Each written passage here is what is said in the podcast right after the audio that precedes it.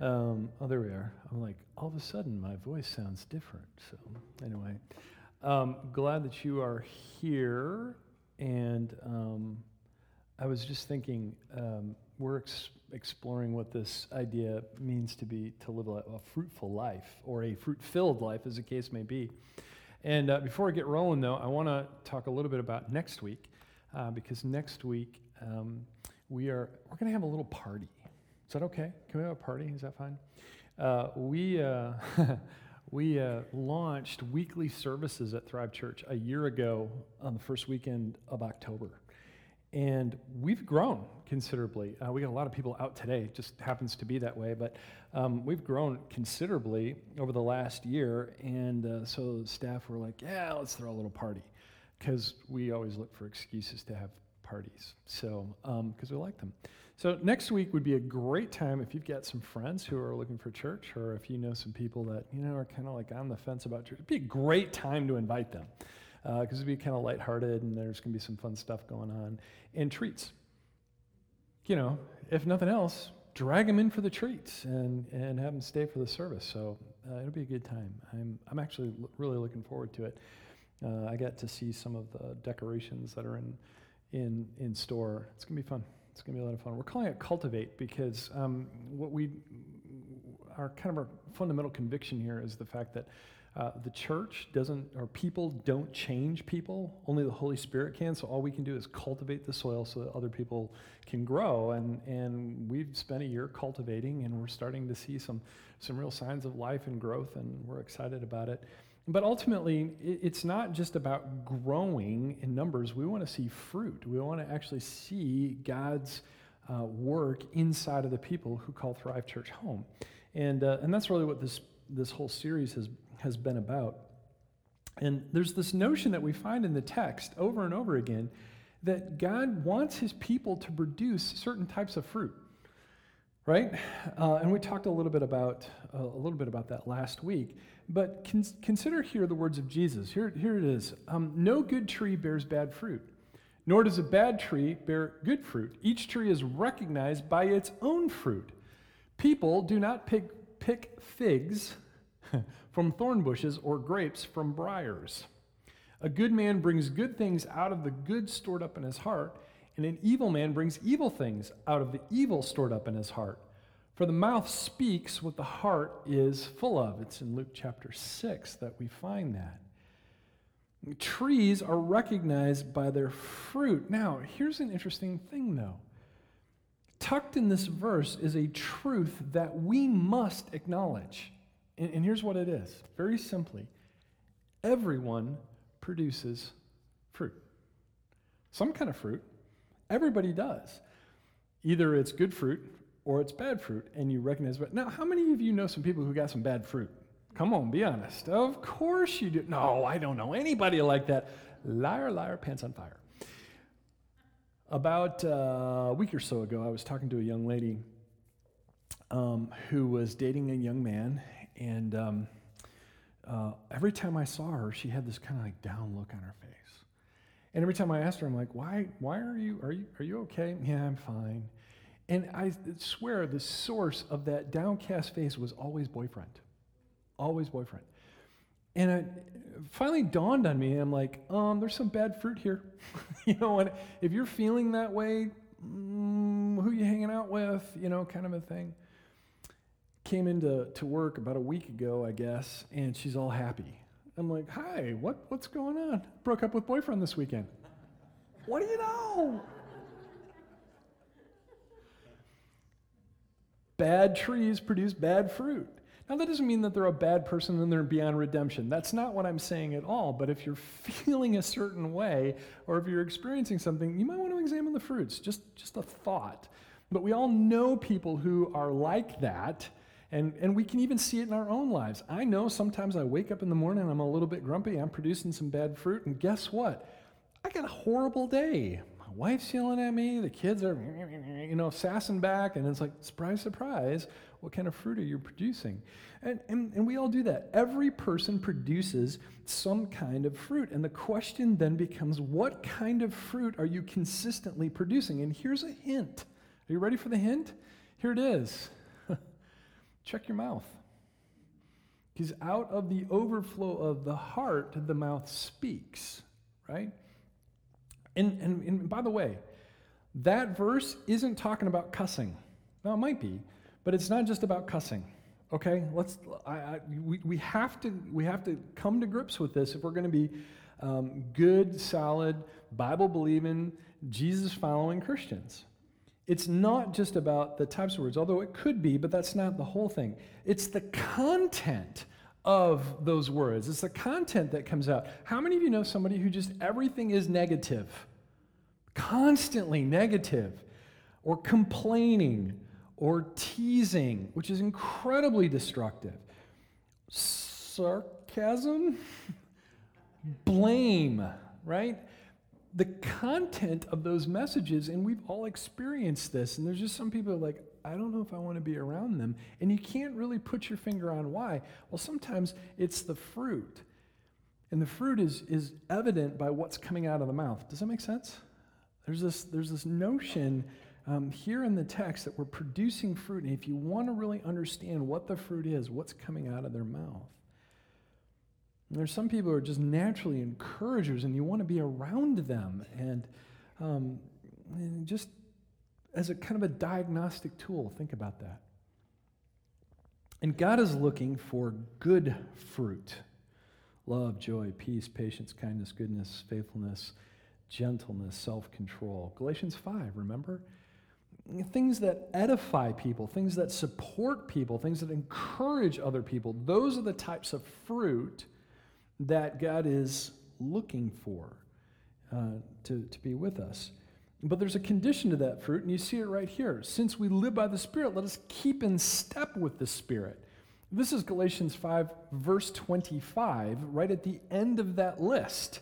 And so, if you want the fruit of the Spirit, we have to keep in step with the Spirit. Now, that makes perfect sense. Now, what's really interesting is this idea of keeping in step with the Spirit, it's a military term in Greek, and it means basically marching in order. Marching in order. Um, but interestingly enough, it also has this carries with it this idea of prosperity, which I thought was really interesting. To be in step, to be moving forward, to be gaining, be gaining ground. So, the question becomes for all of us: How, how might we produce good fruit? How might we stay in step with the Spirit? How might we do this? And that's a great, great question because the last thing that we need as a body is another just sermon. Did you just say that? Yeah. You don't need another sermon. You got to take the sermon and start living them out, right? We got to read what we find in the text, absorb it, and actually live it out. That's what we need. And so we have to ask these questions how? How do we do this? How do we go about doing this? And fortunately, we get some help from Jesus. Can you imagine we get some help from Jesus? And so I invite you to turn with me to the, to the gospel called John, fourth book of the New Testament, John chapter 15. John 15. Now, let me just briefly kind of give you a, a, little bit of background. We're going to spend some time, considerable amount of time here. In John chapter 15, this is towards the end of his book, but this is the, the scene that, that John is writing about. It's the last time Jesus is spending with his disciples before his arrest, his trial, and his crucifixion. And evidently, this made an enormous impact on John. Now, there's some evidence to suggest that John was the youngest of all the disciples, probably between the age of 13 and 16 at this point um, in Jesus' ministry probably 13 when he started. Three years later, he's about 16 years old. Pretty, pretty Im- impressionable age. And to experience this, and there are certain things that John writes about here that I think are very important for us um, because they're obviously important to him. And so here he is, and he, he spends a lot of time in this upper room with Jesus before the arrest. And I think um, there's some real gems here. And in uh, John chapter 15, we see some of them. So here it is, verse 1 and 2. I am the true vine, and my Father is the gardener. He cuts off every branch in me that bears no fruit. Well, every branch that does bear fruit, he prunes so that it will be even more fruitful. Now, think about this with me for just a moment. This is fairly obvious, but I think that we need to, to unpack this just a little bit. First of all, um, there are a couple of, of players here. I am the vine, Jesus is the vine, and God, the Father, is the vine grower. He's the gardener, okay? And he does two things. First of all, he cuts off, or uh, the term can also be removes, he removes every branch in me that bears no fruit. Okay? Why? Well, because a vine grower, and all gardeners do this, they, they want to make sure that the plant is producing fruit here. And so they prune off those branches that don't have any fruit so that the energy of the plant goes into producing fruit. Does that make sense? Right. Okay, we, we know this. But the other side is also true. He, he prunes fruitful branches, cuts them back a little bit. Why? So they become more fruitful. So these two things that are going on here. He cuts off every branch that bears no fruit, and he prunes the ones that are fruitful. But here's the point, and this is the, I, you got to have a firm grasp of the obvious here, okay? Here's the point to the whole uh, metaphor that's going on. Here's what it is the goal of the vine grower is to produce fruit, right? The whole point of the removing and pruning is to produce fruit. Don't miss that because sometimes I think we get so wrapped up in them. In this beautiful little metaphor that's going on in the story that Jesus is telling, but the, the bottom line here is God wants fruit. And so this is the process that he goes through. So let's keep reading. Here we go. You are already clean because of the word I have spoken to you. Remain in me as I also remain in you. No branch can bear fruit by itself, it must remain in the vine. Neither can you bear fruit unless you remain in me. Now, uh, we've set the scene.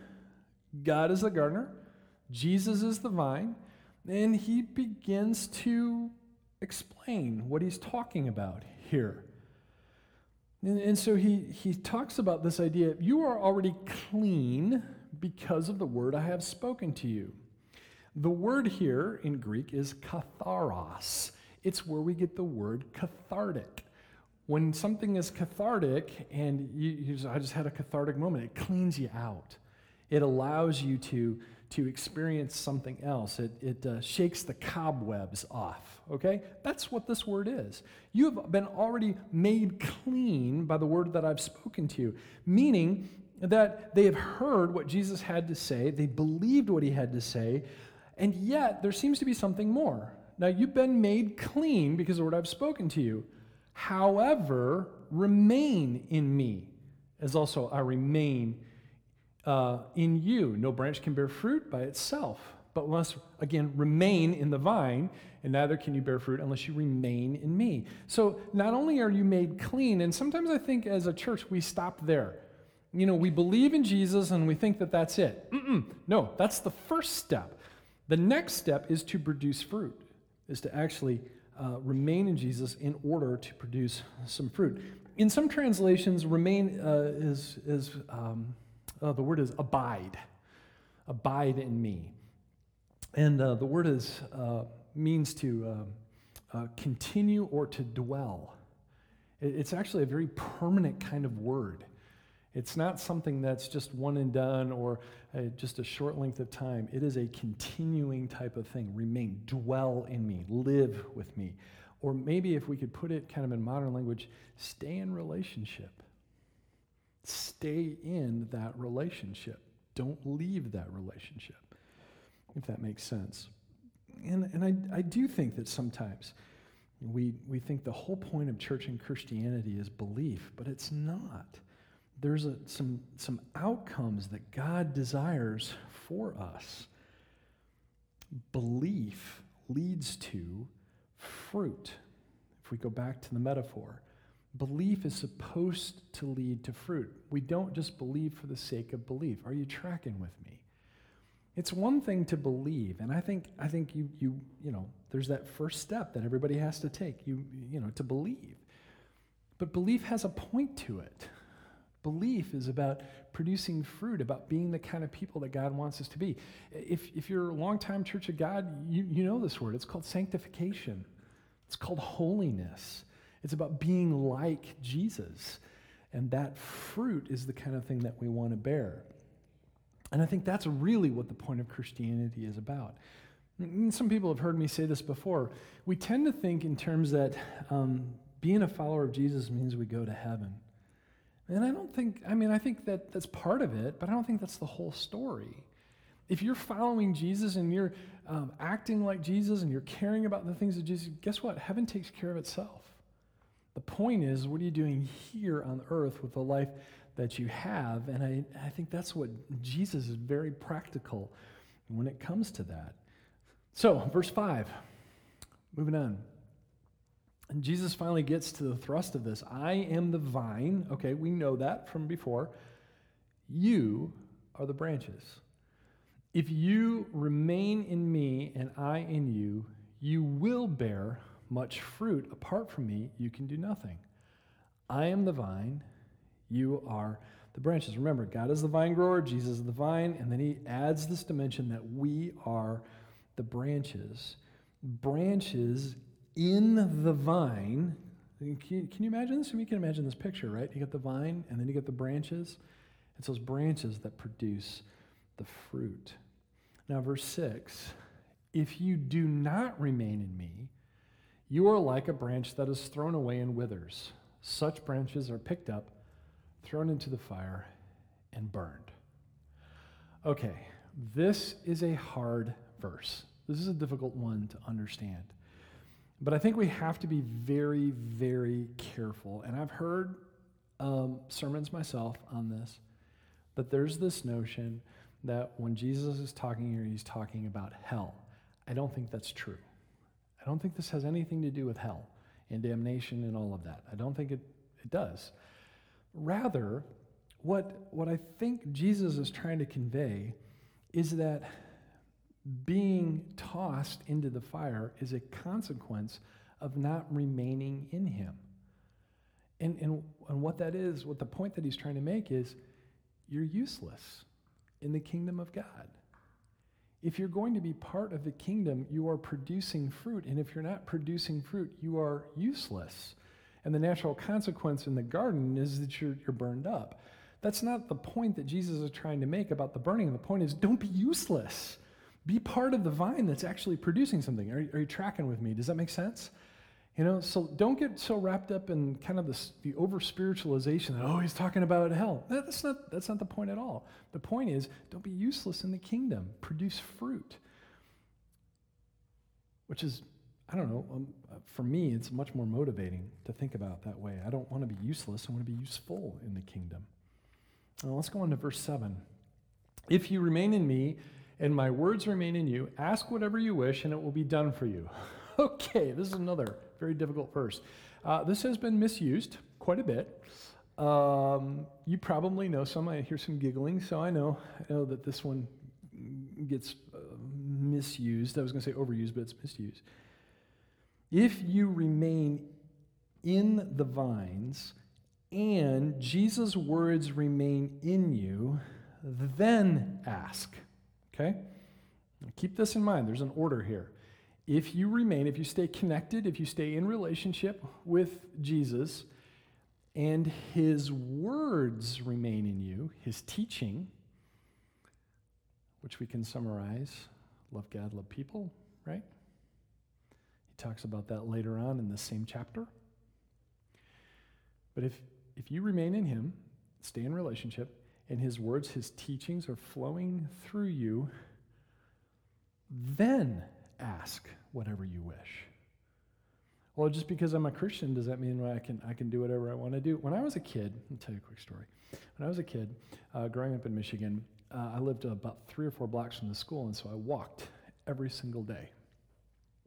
And uh, um, there was a group of us, we'd kind of pick each, uh, you know, we'd pick each other up as we went along. There's this one little boy, I don't even remember the little boy's name, but uh, um, somebody, he was talking with somebody, and he said, he said to him, Well, I can eat yellow snow because I'm a Christian. if you all don't know what yellow snow is, see me afterwards, okay? I know here in Oklahoma you may not know. I'm just kidding. But I just remember him saying that. No, this is a little boy and, you know, understanding. But I think that's sometimes the attitude we have about being a Christian. Well, I can ask whatever I want, and, and you know, because I'm a Christian, God's going to answer it. Mm, no, no. There's some conditions here. And the condition is that you remain in Jesus in relationship with him, and his teaching is flowing through you because his word is remaining in you. Then you can ask, why? This is a great question. Why? And, and I think I think is because if you're remaining and the teaching is still in you, you are more prone to ask for grind, uh, vine growing, fruit bearing things. Are you with me? The point is not to ask whatever I wish, but if I'm remaining in Jesus, I'm probably going to ask about Jesus things. Does that make sense? So, uh, the easiest way to get your prayers answered is find out what Jesus wants and pray that back to him. a real simple formula. Does that make sense, what I'm saying? I think this is a really important thing for us to remember is that once we're in relationship with Jesus and we're thinking along those lines, then we're going to ask about kingdom oriented things, things that God wants to answer. Well, that's just kind of logical. But sometimes we misuse this verse to think, well, you know, I can ask for a car. Let me know how that works out for you, right? It really is more about asking for vine growing, fruit bearing things. It's not self serving, it's vine oriented. And I think that's the point that Jesus is, is driving at here. Now, verse 8 is becoming one of my favorite verses.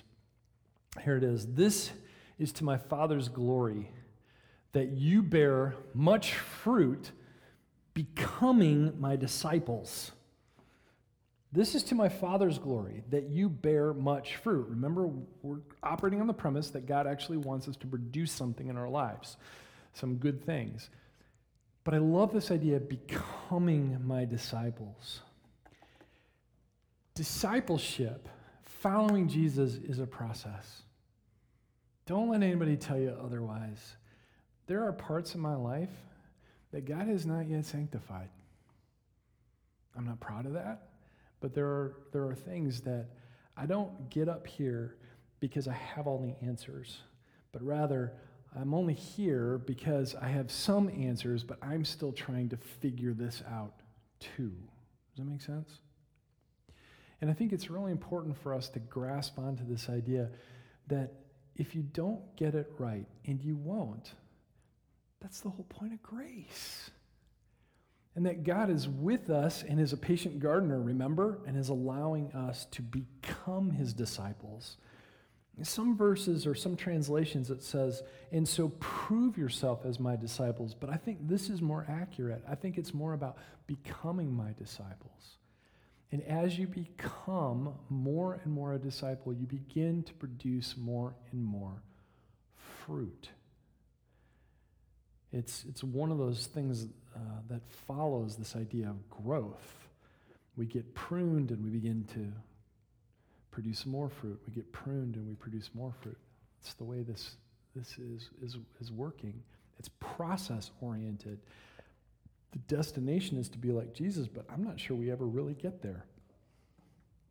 At least not in this lifetime. Maybe, but I think it's, it's uh, highly unusual. But I love, love, love this idea of process. Because not that it gets me off the hook, but it, it allows me to give myself some grace for when I screw up. And I know that I am because I'm human. And so are you. And so this idea is that it's to my Father's glory that you bear fruit. Why? Because you're becoming his disciple. You're becoming more like Jesus. It's all process, it's all growth. All right, next verse. As the Father has loved me, so have I loved you. Now remain in my love. If you keep my commands, you will remain in my love, just as I have kept my Father's commands and remain in his love. Hmm. He explains this idea of remaining or abiding, remaining. And it comes down to one word love love. Remaining, or fruit comes from remaining. But don't miss the fact that this is all about love. And the commands of Jesus are pretty simple love. Love God, love people. In fact, later on, uh, I think it's in um, John 16, he says, A new command I give you love one another. People will know that you're my disciples by your love for one another, right? So, this idea of love, that's the idea of remaining. Remaining has to do with this idea of love. Those things are connected. It's this very great scene, and I think it's very helpful. Remaining produces fruit. Fruit comes from actually remaining in Him. So, now here's my question. And this is where it gets rubber meets the road stuff. Great Bible verse. Well, well done, Pastor. We're glad that we, you know, exposited the scripture. But here's my question. Because you know I like questions, right? Here's my question. How might we abide? How might, how might we remain? How might we remain in Jesus? How do we stay connected to God? How do we stay in relationship to Jesus on a continual, consistent sort of way? How do we do it daily? How do we do it hourly? How do we do it minute by minute? Because when you start thinking in those terms, it can get overwhelming. How, how do I do that? How do I remain? Because you know what? I got bills to pay. I got kids I gotta, I gotta drive around town. I've got my own pressure. I've got my own relationships. I got the boss breathing down my neck. I've got this coworker at work that's driving me nuts. I've got this neighbor who keeps doing this stupid thing on his lawn, and I've got dogs doing their business in my yard. It happens. We get pulled in all kinds of different directions, and the next thing you know, God is the last person on your mind, and He finally enters the picture when your head hits the pillow at night and you have no energy, and you end up giving God leftovers. How many of you have, have uh, been in that position where you're praying fall asleep? And you kind of wake up and you feel guilty, right? We've all been there. There's all these distractions in real life, in real time. It happens to everyone. Not just, and I, you can ask any one of our pastoral staff. It happens to us too. And this is our job. We're supposed to be spiritual. But let me tell you, there's a lot in operating a church. There's a lot of projects that we're doing. And one of the hardest things to do is even for us to stay connected to God. That's just a reality. Because life happens. Uh, we have a, a saying in our family OBE, overtaken by events. best intentions are OBE, overtaken by events. And the next thing you know, you're like, okay, what just happened? Yeah. Yeah. How do we stay connected to the branch? Hmm. How do we receive those nutrients? How are we trained by the grower?